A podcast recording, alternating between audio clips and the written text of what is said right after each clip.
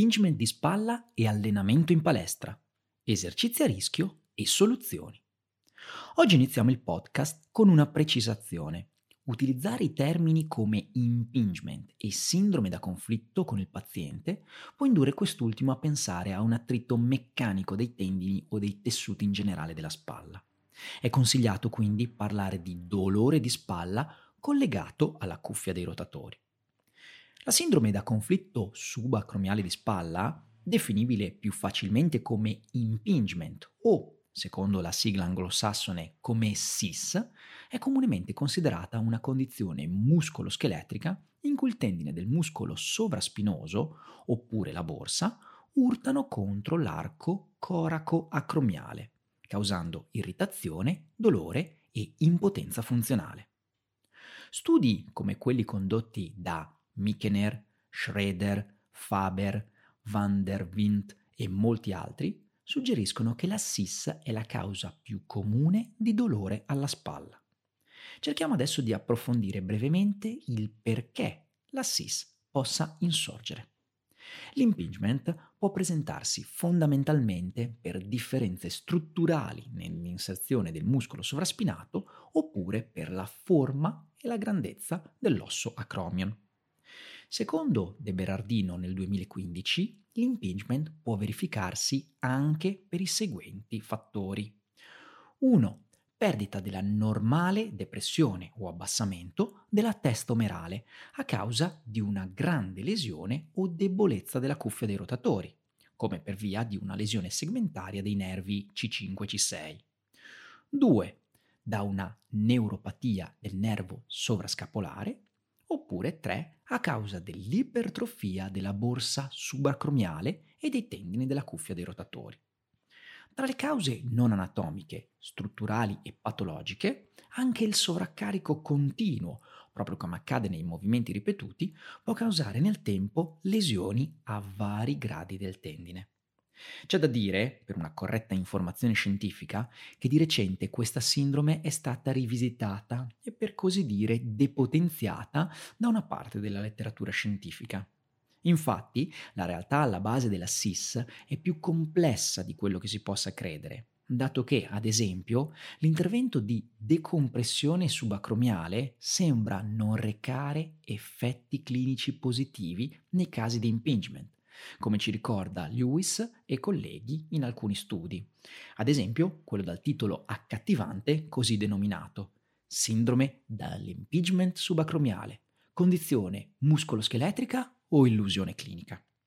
Bene, dopo questa doverosa ma imprescindibile premessa, veniamo ai temi principali di questo podcast, che risponderà alle seguenti domande quali esercizi comunemente svolti in palestra possono mettere potenzialmente in pericolo le vostre spalle o quelle dei vostri pazienti atleti? E quali strategie per risolvere o prevenire l'impingement? Uno studio di Colbert e colleghi del 2014 ha esaminato il conflitto di spalla in 77 uomini, quindi in 154 spalle nel totale, che si allenavano con i pesi. Gli autori hanno cercato di identificare quali sono i movimenti comuni tra gli atleti con impingement di spalla che si allenano in palestra e al contrario quali movimenti ed esercizi potrebbero prevenirlo. Hanno trovato quindi che due esercizi sono altamente correlati all'impingement di spalla. Uno, le alzate laterali e due, le tirate al mento. Gli autori spiegano che con la spalla sopra o a circa i 90 gradi di abduzione e concomitante intrarotazione di omero, assistiamo al massimo impingement del tendine sovraspinato sotto la volta coraco-acromiale. Pertanto consigliano di evitare le alzate laterali per i deltoidi e le tirate al mento oltre un angolo di 90 gradi e, al contrario, suggeriscono di rinforzare la cuffia dei rotatori, dato che è stata trovata una significativa associazione inversa tra il rinforzo dei rotatori esterni e i sintomi della SIS. Inoltre, il rinforzo della cuffia può anche mitigare i sintomi attribuibili alla SIS. Ma cerchiamo ora di capire perché le alzate laterali e le tirate al mento possono contribuire biomeccanicamente alla lesione tendinea del sovraspinoso. Il danno derivato al tendine del sovraspinoso nelle esecuzioni scorrette di esercizi, quali le alzate laterali o le tirate al mento, è assolutamente evidente. Eseguire questi esercizi con il gomito all'altezza della spalla, 90 gradi circa, con concomitante rotazione interna di omero, quindi per capirci a pollice in giù, come nell'atto di versare del vino in un bicchiere, beh, riduce lo spazio subacromiale tale da aumentare la probabilità di conflitto. Oltre a ciò, svolgere questi esercizi in posizioni di cifosi, anche leggera, contribuisce ad accentuare la probabilità di impingement, sempre per restringimento dello spazio occupato dal tendine del sovraspinato. Ora usciamo per un attimo da questo studio e vediamo in quali altri esercizi lo stesso concetto è applicabile o perlomeno plausibile. Allo stesso modo, lavorare sui 90 gradi di abduzione di spalla, compresa intraruotata nella macchina per i deltoidi posteriori, va a creare il medesimo potenziale sfregamento del sovraspinoso.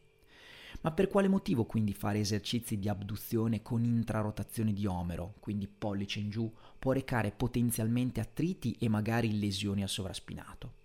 Dalla biomeccanica e fisiologia articolare sappiamo per certo che a circa 90 gradi di abduzione l'omero automaticamente ruota esternamente con l'intervento dei rotatori esterni, proprio per evitare il conflitto tra tubercolo maggiore e arco subacromiale.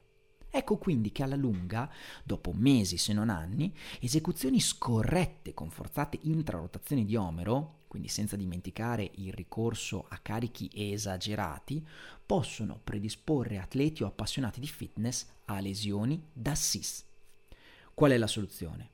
A livello biomeccanico è semplice. Fate gli esercizi di alzate laterali con il pollice leggermente rivolto verso l'alto, quindi al soffitto per intenderci, quindi in extra rotazione oppure ruotate volontariamente l'omero all'esterno quando vi avvicinate ai 90 gradi. Mentre per l'esercizio di tirata al mento, data la natura dell'esercizio in continua intrarotazione di omero se fatta con bilanciere, sarà sufficiente far arrivare i gomiti non oltre i 90 gradi per lo stesso discorso, praticamente fermando il bilanciere all'altezza del petto inferiore oppure usate i manubri che permettono maggiore libertà del movimento, inserendo quindi anche una rotazione esterna. Bene, abbiamo visto il perché alcuni esercizi comunemente praticati nelle palestre possono portare alla SIS e anche che mantenere forti gli extrarotatori della cuffia possa prevenirla o mitigare i sintomi. Ma come rinforzare le spalle in caso di SIS? Beh, uno studio randomizzato di Holmgren del 2012 ha indagato un programma specifico di esercizi in 102 candidati alla chirurgia con SIS persistente, quindi oltre i sei mesi. Il programma di esercizi specifici è stato basato sulle ricerche più recenti della letteratura scientifica fino a quel momento. Il programma si è basato su sei esercizi, due in eccentrica per la cuffia dei rotatori, 3 in concentrica eccentrica per gli stabilizzatori della scapola e uno dedicato allo stretching delle strutture posteriori.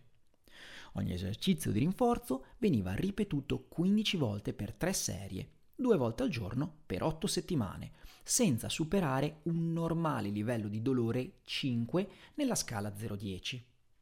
L'esercizio di stretching veniva eseguito per 30-60 secondi per 3 volte al giorno.